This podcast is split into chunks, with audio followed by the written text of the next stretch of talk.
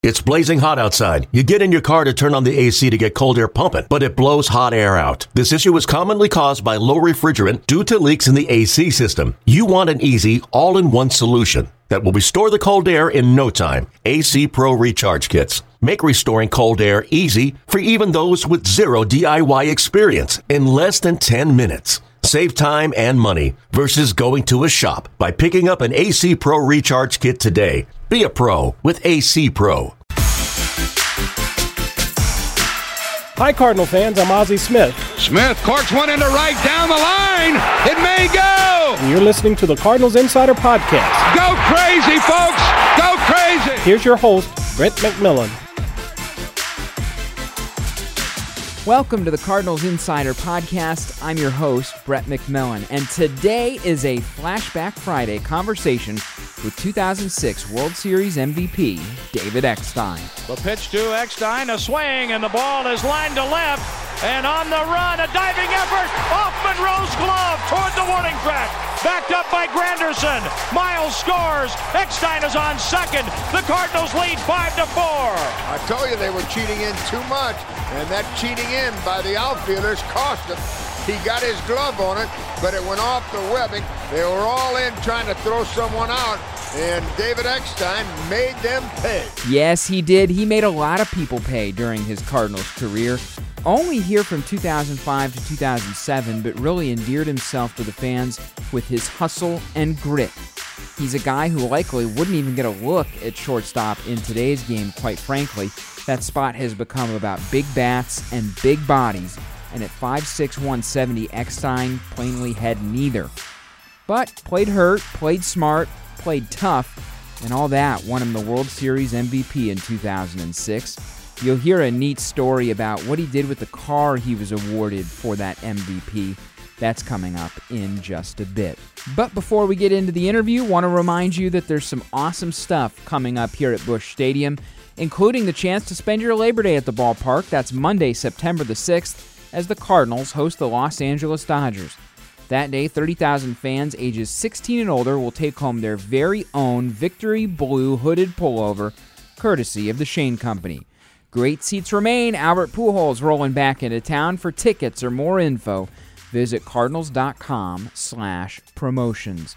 All right, let's get it going. It's team historian Brian Finch. Always does a great job with these interviews and events over at the museum. He's sitting down with former Cardinals shortstop, World Series champion, and World Series most valuable player, David Eckstein. All part of a Flashback Friday, and you're listening to it right now on the Cardinals Insider Podcast. Well, it's a real treat today. It's always fun on home weekends to have Cardinals alumni in the house here at the Cardinals Museum.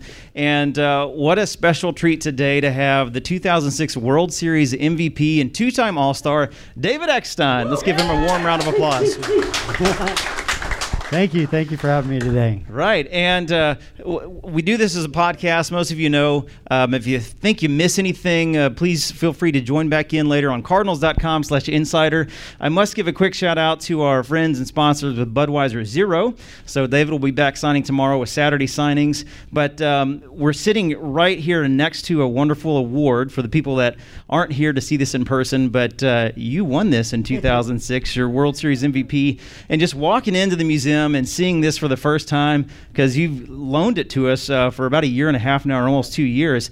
What's what's your first feeling now, being back in St. Louis and seeing this award? Well, first and foremost, um, I am so happy that I did because you guys cleaned it and it looks so much better. yeah, right there. Thank you so much. Yeah, um, you couldn't even read it when I sent it in, could you? Yeah, I, I've, I've given the trophy and it, it sat at my mom and dad's, you know, for since 06. Hmm. And so then I got asked to if I would um, be able to loan it to you guys. And I was like, yes. I the first time it's like, do you guys clean it? And then they're like, yes, we do. We do. I was like, I'm in. I'm in. You guys can have it. No, it, it definitely brings back so many so many memories. Um, like I was just saying in an interview before, it's it's never thought of ever winning the World Series MVP because being such a so team driven and team oriented, it was all about winning the world championship. And then, you know, and I and I I promise you at the time it, it didn't really even sink in. I was like, "Oh, that's great, you know, that that you won." Um, but I was so in through. You have the ring on. That's that's what you fight for right there. You fight for the ring, and so. But since you're done playing and you're retired, and you have a chance to look back. No, it's definitely so special and brings up so many good memories and stuff. And yeah, I'm very fortunate to have won it. And I've said this many times. There was a certain catcher that probably should have won it as well. You know, Yadi had such a great series, and not only with the bat, but what he did with the pitching staff and help. You know, the games he called. You know, so you know, I, uh, you know, I was fortunate I was chosen, but like it could have been a number of us. Well, we're going to talk about that World Series for a little bit. I do want to give a quick shout out to our museum collection. You mentioned Yadi and the bat, and you may not know this. We can walk around later. We you'll be back tomorrow. We might be able to walk around a little bit. We actually have Yadi's bat that he hit the home run with in Game Seven uh, to get to the World Series. So it's a great piece. And then we actually have one of your World Series jerseys, your road jersey. I know you had a few jerseys. You know, every player has a few jerseys, but it's fantastic um, that you, as a player, and that your teammates, that y'all care about the team and ultimately that you're caring. And when I say that as a franchise, as an organization, and that you care about our fans because our fans are coming back. Um, they have their stories, you have your stories, but when everybody comes together and and that you are able to keep some things, but the players can can give one thing or a, a piece here or there and have these milestones that we can all share together. It makes for a great. Um, it, that's really the team coming together in a bigger picture, right? No, no, totally. It's you know everyone always says you hear it all the time. You know, St. Louis has the best fans, and I can tell you, I've been around, and you guys are. And it's not the fact that you show up every day; it's the fact that you treat the 25th guy like they are the superstar, and that's something that um, doesn't happen on every club. And it's it's one of those things that when you come into this city, um, it's just different. It's just totally different. And I still I go back to the time I came in in 2005 and if anybody knows uh, my family history, we were going through all the all the kidney transplants, and at that time, my father was looking for a kidney, and actually during that year was able to receive one.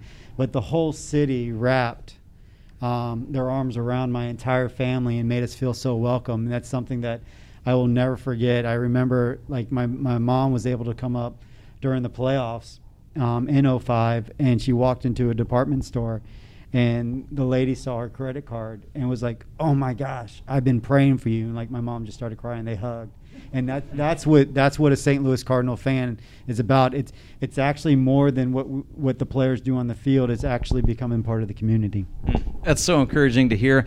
Let's reverse a little bit, rewind a little bit, and talk about your upbringing in baseball, um, getting into the big leagues as much as I thought I knew your story, there's always a little bit more to learn. And um, for me, just looking even just at your basic baseball reference record page today um, and this week preparing for this interview, um, tell us about getting drafted and a little bit about that experience and then making it into the major leagues. Yeah, so so basically, um, I went to the University of Florida. Um, after my junior year, I was all SEC, all American, everything like that, and did not get drafted.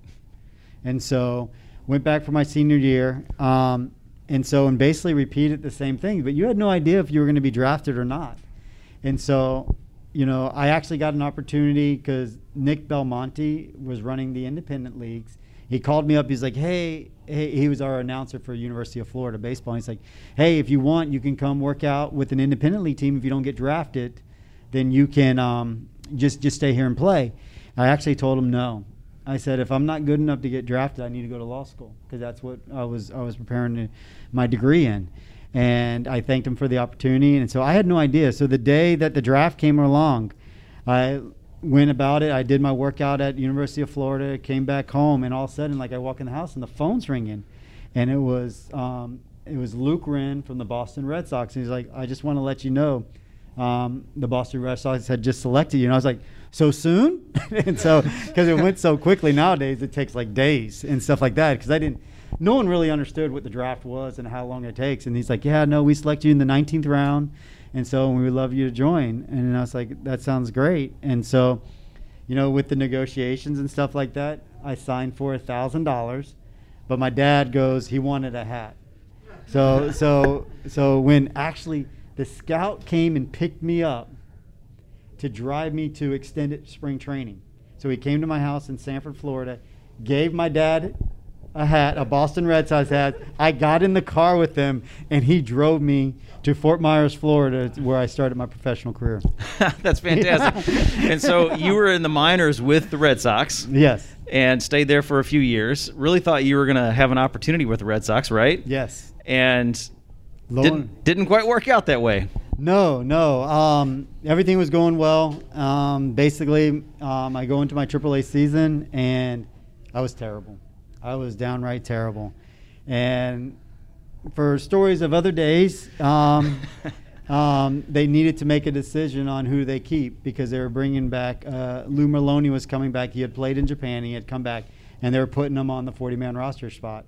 And the way it was explained to me, Dan Duquette and Jimy Williams were kind of a little bit feuding with each other. Jimy Williams was the manager, Dan Duquette was the GM. And to get back at Jimy Williams, um, they took me off the roster and kept Izzy Alcantara on because they knew Jimy liked me. And so I and that's how I was exposed to waivers. And when I got exposed to waivers, that means I was exposed to every other club as long as they were going to put me on their 40 man and that's how I was claimed by the um, the Angels. Mm-hmm. Well, that clearly worked out pretty well for you. Uh, you would go to the Angels in 2001, and of course, if you know David's story and you know Major League Baseball history, in 2002 the Angels would go to the World Series. You had a good season in 2001, but 2002 you really took off, and you were a catalyst to that 2002 World Series team. And what was it like winning the championship for your first time, and, and really in your second year as a major leaguer? Um, to be honest, like with that club, it was it was one of those clubs that no one really knew about. No one knew our names. And back in the day, you know, they had the perennial, the New York Yankees and stuff, and they were buying everybody. And so, like to me, it was so fun. And then there's a there's another. I have not seen the movie, so don't spoil the ending for me. But there was some movie made about called Moneyball, about a team that won a certain numbers in a row. I think that year. So all the attention was on the Oakland A's. They had won what 21 in a row. In that same time period as the Angels, we went 18 and three. But we were a team that was just scrappy, scrappy and and and played every single pitch. Um, and we played a style of an offense that put so much pressure on the defense um, that it forced them into mistakes. So it was one of those things that it was very fun to be a part of that club, to win the wild card, to get into the playoffs, and then go into Yankee Stadium. It's still one of my favorite moments of all time was because of when I was a little boy, my dad's favorite team was the New York Yankees, and he took me when I was five years old to Yankee Stadium. And I remember we had nose nosebleed seats, um, looking over. Rick Cerone hit a home run to win, but Billy Martin was the manager, and he got thrown out that game. so, so, so it was it was very interesting, and and to be in the postseason, standing at shortstop, playing "God Bless America," was pretty surreal.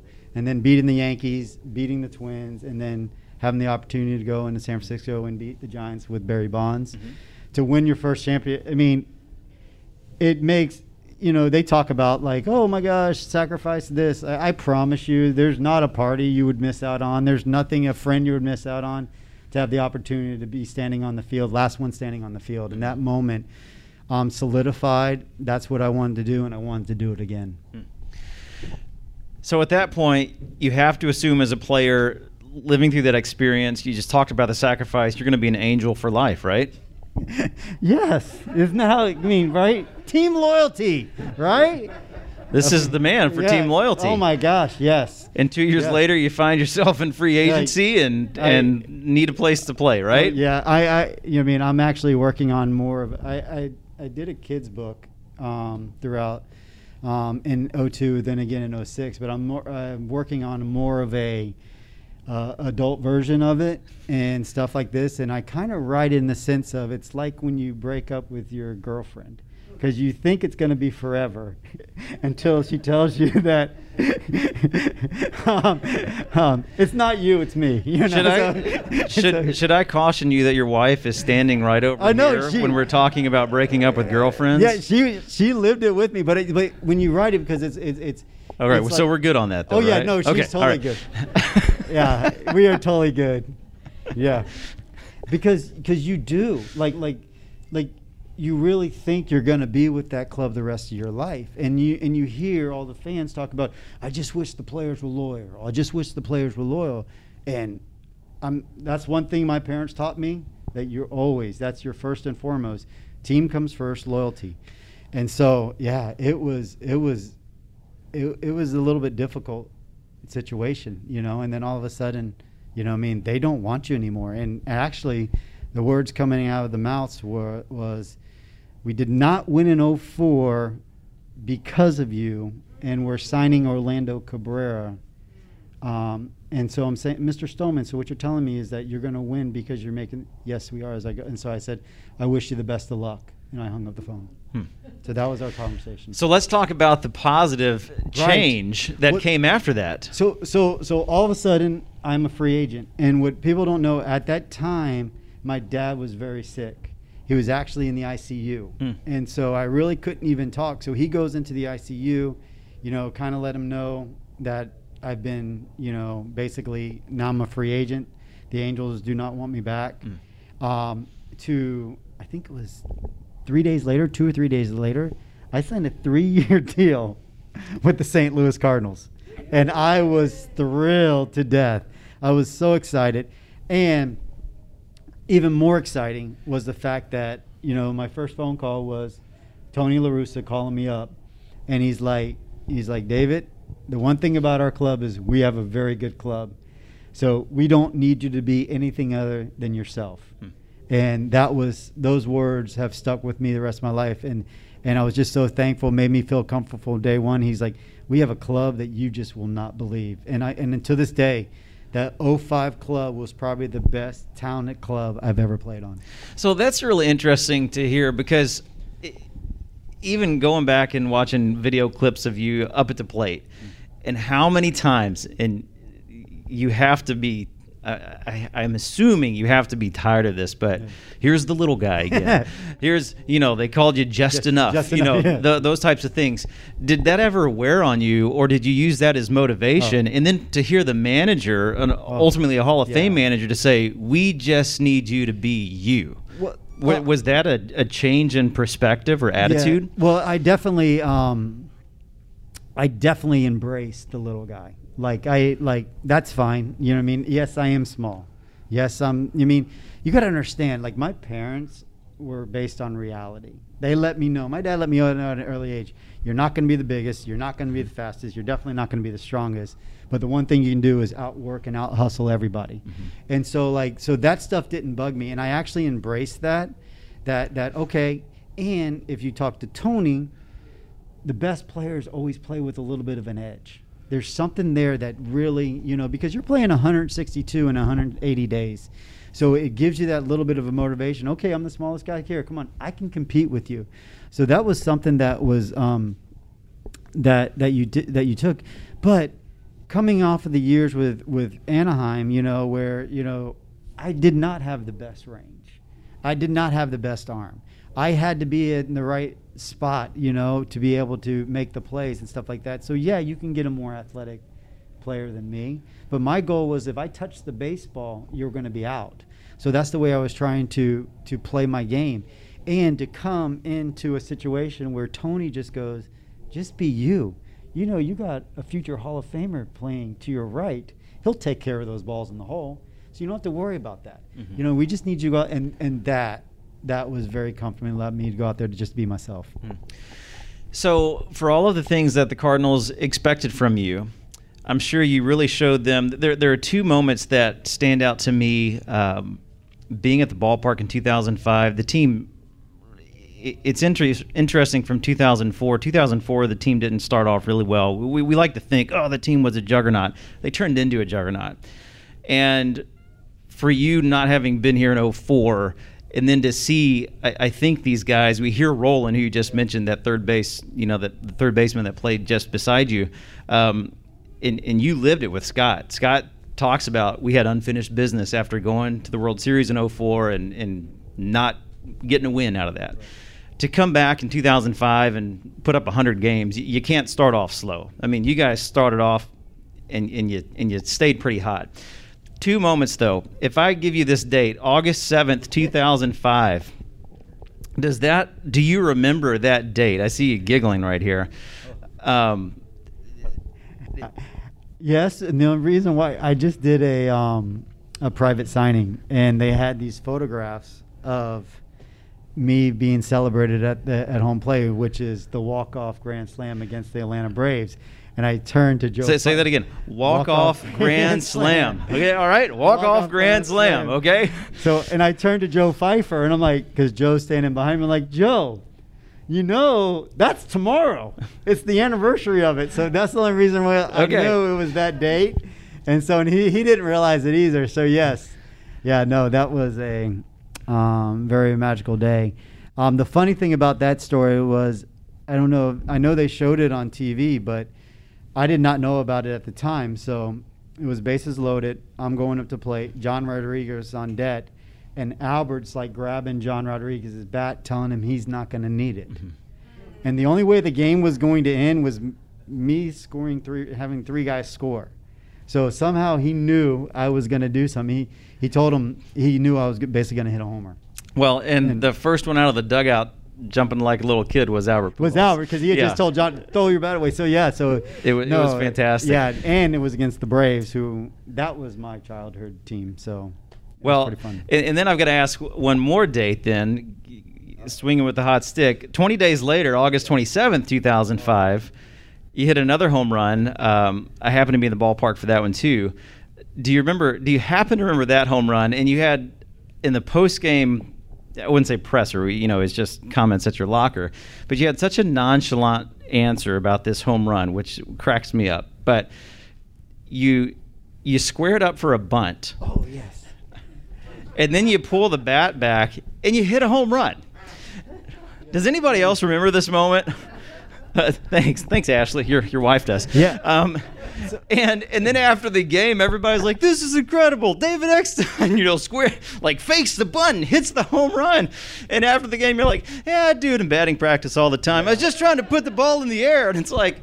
My gosh, Gosh. how many pitchers can't even get a bunt down? And uh, why can't we get our guys to do that? I don't know. I want you to talk about okay, this. so the funny story behind that is the fact that I'll go back to my AAA year. Um, my AAA year, was my first year on the 40 man. No one knew my name in the Red Sox organization prior to that point. But when you become on, when you get on the 40 man, now everyone kind of wants to put their name on you. And so there was a hitting coach who basically came up to me and said, "You know you can't hit that way." And I was like, in the big leagues, I'm like, "Really? How do you want me to hit this, this, and this?" So I changed for him and I was hitting below 160. Um, and and of course, me not wanting to put any pressure, I just wore it, wore it, wore it. And finally, one day, my brother heard my voice when I talked to him on the phone, and he calls up. He calls up my sister and says, "Book me a flight. I got to go see me. Um, he's something's wrong." And he's like, "Well, you're teaching right now." And he's like, "I don't care. I'm gonna take a leave of absence. He needs me right now."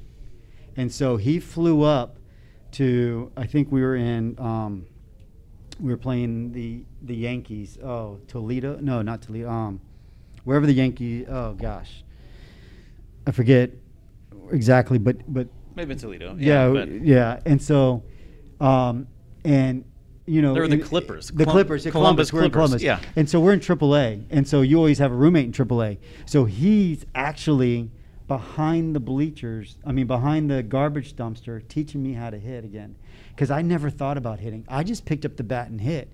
And so when all of a sudden I was trying to get back to who I was, I had no clue. The only way I knew how to get back to where I was was to fake bunt, pull back, and swing. I called it the Happy Gilmore. and so, so from that point on, from that point on, so once, so you have, you know, you my first round, I always tried to hit the hole at first base, like someone's holding on the runner, try to hit a low ground ball. Second round, I try to hit off the um, L screen. Then the last rounds, you just swing, and every last swing of each round, I would fake bunt and hit, and it was the only time I could hit the ball like way further than any time that I just stood in there. So I, would call it like my home run round. So I always would hit home runs when I did that. So bringing to this game, if I could fake the bunt, I would try to hit it as hard as I can down the third baseman's throat. You know what I mean? Because he's charging in if I can hit it low.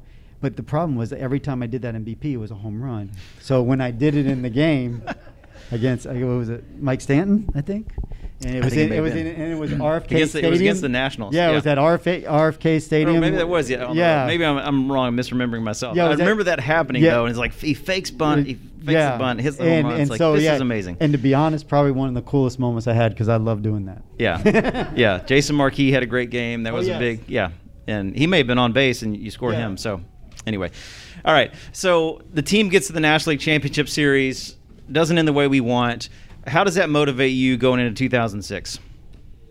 Um, to, I mean, to be, it was it was very difficult, you know, because I thought you were going to go off another special home run that that year when Albert hit the three run home run. Well, you can- you can take us my there. That's all all right. So like, like so you know you're playing and you know you're down and all of a sudden Albert hits a three run home run and we're and we're leading and then we end up winning Game Five. I promise you, the only thought was that we were going to win the World Series. You mean that's the only that's the only Mm-hmm. storybook you know, you're right after that. And so when we come up and we actually lose game six to Roy Oswalt, I mean, it was, it was one of those things like, oh my gosh, like how how did that just happen? And, and go back to what I said before in the 02, like when you win the World Series and you make it to the World Series, anything less than that, it, it, it just like, it throws you, like my wife will tell you, like into like almost about a month where you don't even function because you know you you feel like that's what you're supposed to do. You mean the fans have supported you so much, and that's what you want to give them as well. Um, so going into 06, yeah, you know, it was one of those things. It's it's it's like, you know, you really want to do that, but also to become part of the rich tradition that St. Louis has. So we get into 2006, and you talked about that 2005 club specifically being one of the most talented teams you've ever been on. Um, 2006 didn't quite turn out that way. Wasn't quite the juggernaut that you'd been a part of the year before. Uh, so, talk us through a little bit about just even getting into the playoffs. I mean, Yeah, so so basically, you know, the, about the first two months, we were very good. We were one of the best teams in the league, and then all of a sudden, like the injury bug hit, and you know, people were going down. I mean, personally, I had um, the concussions. Then I um, um, I ripped my oblique off the bone. Then I finally come back with ten games left to play, and then on that Sunday night game, facing Clemens, I hit a ball thinking it's in the gap, and I take off. I pull my hamstring. Um, so it was one of those things that we knew if we got healthy, we would be okay. But at that point, we were about to make baseball history as being the team to have the biggest lead and not make the playoffs. And I think that was more running through everyone's minds as a sense of like we just got to find a way to get in. And and fortunately enough, on that final day, um, Atlanta was able to beat Houston. I think it was around the seventh inning. We were in the dugout, and we were all like, "Yes!" And so, um, having the ability to be in the playoffs, it was one of the first times we actually Tony was able to write out more of a normal lineup in that first game in San Diego. And the way the playoff system is set off with the days off, it allowed us to sort of be back to who we were. remember going out to San Diego. I wasn't there. Obviously, you were. And uh, a couple of key things in that series, and you were on the field to witness it. But Piazza dropping a foul, you know, behind the plate. Albert getting another another pitch, and he, you know, Hits it out. pops up for a home run. I remember Josh Kinney being huge, you know, this kind of unknown guy in the bullpen, and I forget who he struck out. Maybe it was Brian Giles, but Giles literally jumped to get out of the way and swung at the same time. I mean, crazy things started to happen, and and uh, and then your you know double play tandem in the infield, Belliard, you know, just kind of comes out of nowhere, and you guys start making you know magic happen. Well, yeah, I mean Ronnie's Ronnie's play. I think it was against was it Mark Bellhorn hit the ball up the middle that he makes the play with the bases loaded. Mhm. I mean, I think everyone tells you that was like the turning point that really sent us on our way. And and after that game, you know, Jim Edmonds started the the corny thing of giving out a game ball. Mhm. You know what I mean? Oh my gosh, that's little league, and we fell for it, hook, line, and sinker. We all and he stands up on the table and gives it to Ronnie Belliard from that point on. Everyone wanted to earn that game ball at the end of the day because of Jimmy, you know. But that's that's stuff that, you know, he was such a leader within the clubhouse and and knowing the right moments to to stand up and say something. But yes, um, no, he was very very lucky to have him as a teammate. So let's circle back to the comment about Tony telling you to just be yourself. In the 2006 World Series, you being yourself, 364 batting average, three doubles, four RBIs, 500 slugging percentage, and an 891 on base percentage. Uh, you of Yadi, of Scott Rolen, who also had a great series, but you were voted World Series MVP. And you were the one that led the Cardinals um, to that 10th World Series championship. It was an incredible performance. And there was one play um, that, in kind of an ironic sense, in Cardinals history that stood out. The game four double, the first double, you had two doubles in that game, but that really, um, there were great performances around the, the, the, team. We mentioned, you know, Molina, Rolen, um, Reyes's performance, you know, to get the, the club going there with the, the first game. But um, the, the double when Granderson slips in the outfield – and you know your Cardinals history, but a lot of um, fans that remember the 1968 World Series when Curt Flood slipped in Game Seven, and some believe that that may have been the, the that was the turning point, whether or not it's fair towards Curt Flood, but you know he he slips, um, and that really gave the the Tigers the opportunity to to steal that game or get that win, and that was the the, the World Series. And here you hit a ball that if we're honest with us, right? You just said it should have been caught, but uh, Granderson slips. We take advantage, and then you put the nail in the coffin with uh, the double later in the game. That was the really the the winning runs, um, or driving them in. Uh, what does that mean for you? You know, and did you do you think about those things? Uh, from a history perspective, or is it just just part of the game? Yeah, no, no, totally, totally, and yes, um, if you're if you play for the Cardinals, you know about 1968 and Curt Flood um, slipping in center field, and then and then all of a sudden it was like a role reversal, and that happens, and you think that there is something magical going on here, and that something is occurring. And a friend of mine had the opportunity to talk to Kurt Gran- uh, Curtis Granderson a couple years ago, and to this day, that's the one play he will not forget. The rest of like what? It's like oh my gosh, if I could have just stayed on my feet in St. Louis, hmm. you know. And so it is something, but it, it goes down in history. Like you would never thought it would happen in '68 and then role reverse in 06. So it was, you know, I'm glad we were on the other end of it. um, but I mean, this game is funny, and there's mysterious things that goes on and how it syncs up with other things of the past. And if you're a real history buff, I don't know if you listen to Tim Kurkjian at all. Like he would go through all this stuff, but that type of stuff is, is pretty cool to actually now be a part of. Absolutely. He would play here in 2007, had three uh, outstanding seasons for us, as I mentioned, uh, to start here, two time All Star, 2005 and 2006. Um, and then 2007 wasn't quite the team that we had the first two years you were here, um, but we had three great campaigns with you and uh, wonderful time here in St. Louis. You would um, move on and have a wonderful career throughout both leagues and um, finish off. I want to hit you with a few other quick questions here. Uh, just kind of overview in terms of looking back at your career, your major league career, your Cardinals career, I'll let you take the choice. Uh, what are you most proud of? What stands out? Um, if if if I'm being totally honest, mm-hmm. the biggest thing about the about this game is, and it's something that my dad always taught me, like just because you play, it doesn't change who you are. And so the ability of being the same person as you walk into the league as when you walk out of the league. Um, I would say, I mean, because my agent asked asked me this question when I told him that I was gonna that I was done playing, I was retiring, and and to me is the fact that um, walking in the same person that I walked out as, you know, because the only thing that you have in this game is your reputation and how you treat people, and so I wanted to be that person that that you know, um, and my family would never let me change anyways, but that that's that's what it's about. It's about being a good person, and that was that was probably the the one thing that I most enjoy about personally about the game. Awesome. Who had the biggest influence on you?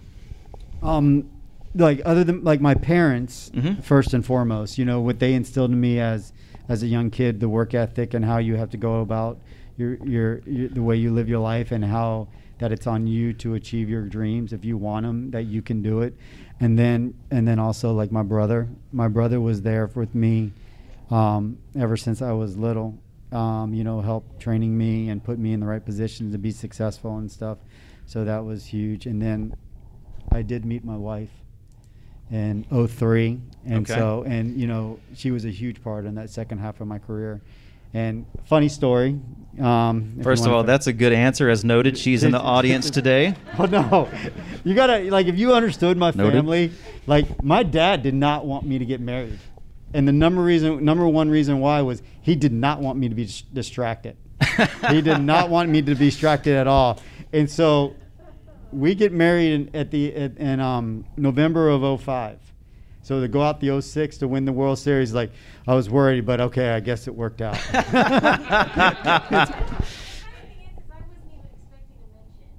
okay. Yeah. All right. So This is being recorded. this is being for a lifetime. That's good. That's right.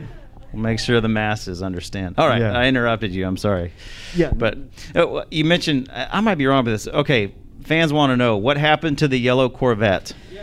Yeah, the yellow Corvette. So And- that and the yellow Corvette. So you win the World Series MVP. You don't just get a shiny trophy. Yeah. You get the keys to a yellow Corvette that's now underneath the stadium, and I have the keys in my hand, and I don't drive stick, and I don't even know what to do. so, so, yeah. So I'm like, what do I do? So I actually left the car there and the keys there, only to find out that it wasn't my car. It was a promo car. So I had to call up. Um, so a month goes by, still no car, no word of it. So my agent calls up, "Hey, what are you gonna do?" And they're like, "Your client really wants the car," and he's like, "Yes, he does. He's never owned his own car. He definitely wants this car." And so they actually sent me the the manual, and I could I could um they let me pick it out.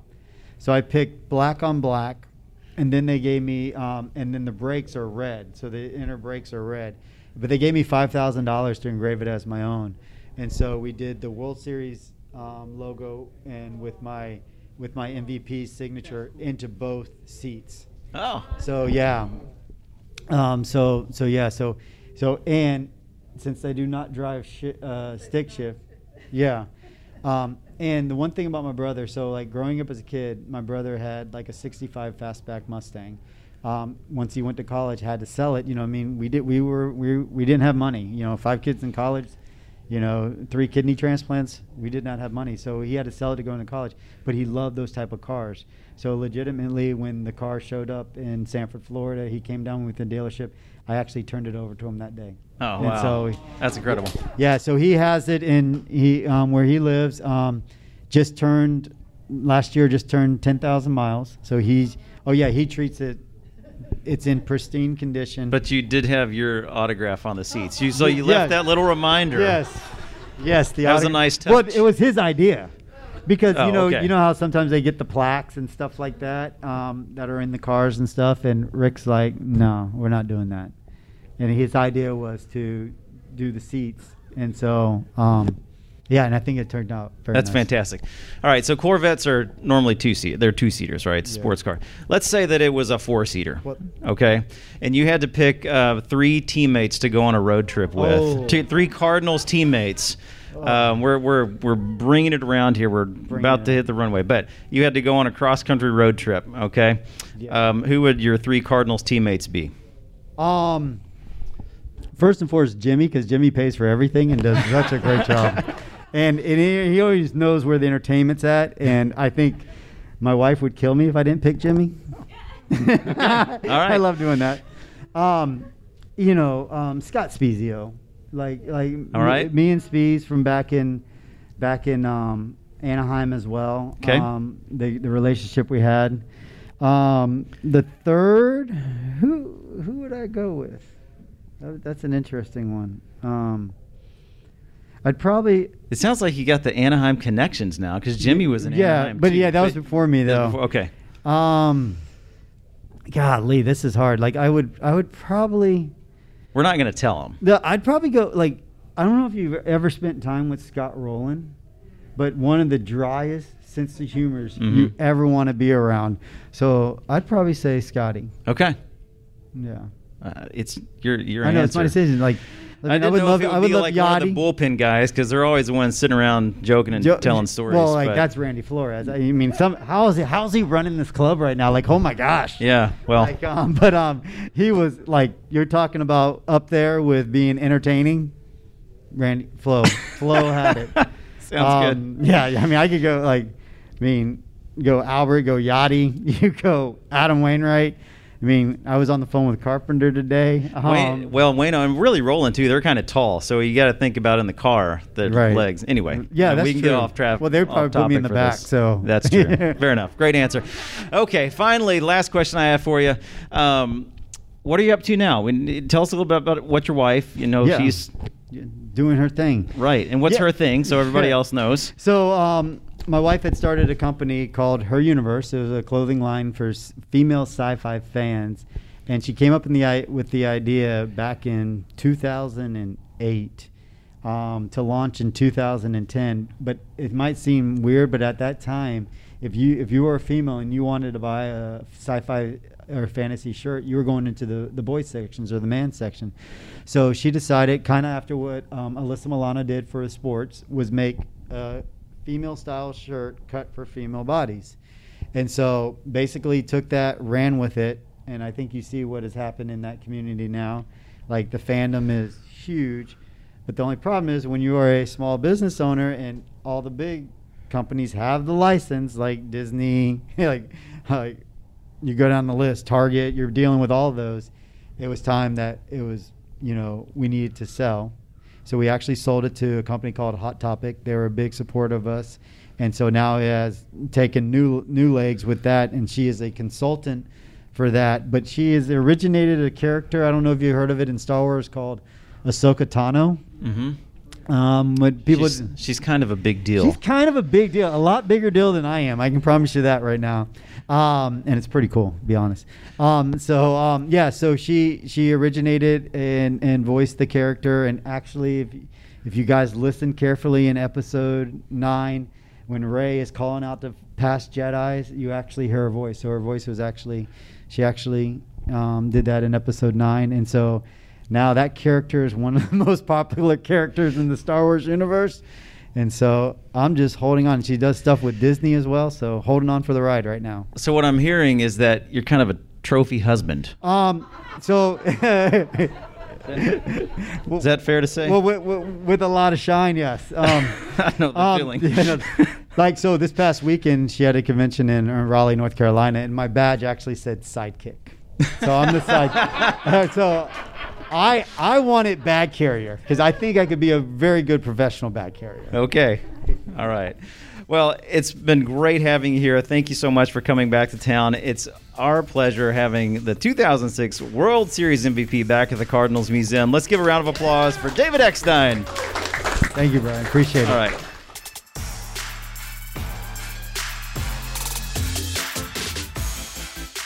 Special thanks to Brian and David for a great conversation. I got to tell you, we spent some time with David Eckstein for a TV feature that's coming out here. Uh, you can check it out on YouTube starting August 23rd. It'll be hitting the internet. But David Eckstein couldn't be a nicer, more down to earth guy. Really got the most out of his body, got the most out of his talent and ability.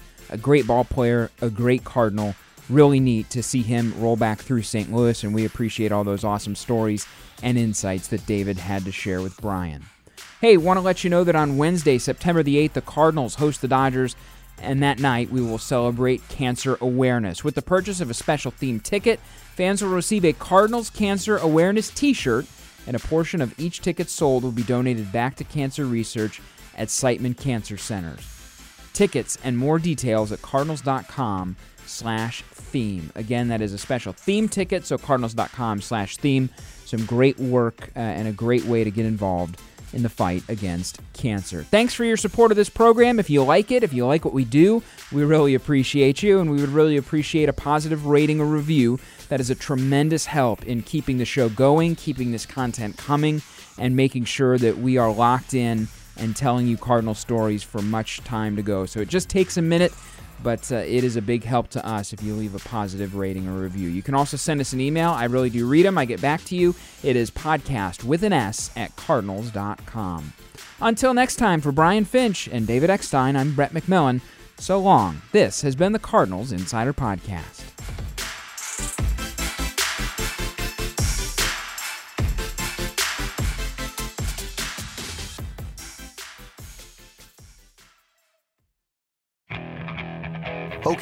Picture this. It's Friday afternoon when a thought hits you. I can waste another weekend doing the same old whatever, or I can conquer it. I can hop into my all new Hyundai Santa Fe and hit the road. Any road. The steeper, the better. Because my all new Santa Fe is available with HTRAC, all wheel drive, so I can hit the trail without a worry in the world. Heck, with three rows and best in class rear cargo space, I can pack the whole family in with all our gear. We've got available dual wireless charging for our phones, so we'll never lose touch with civilization, and we won't lose touch with the primordial power of Mother Earth. So, which is it? Waste the weekend or do something a little more epic? And conquer it in the all new Hyundai Santa Fe. Visit HyundaiUSA.com or call 562 314 4603 for more details. Hyundai, there's joy in every journey.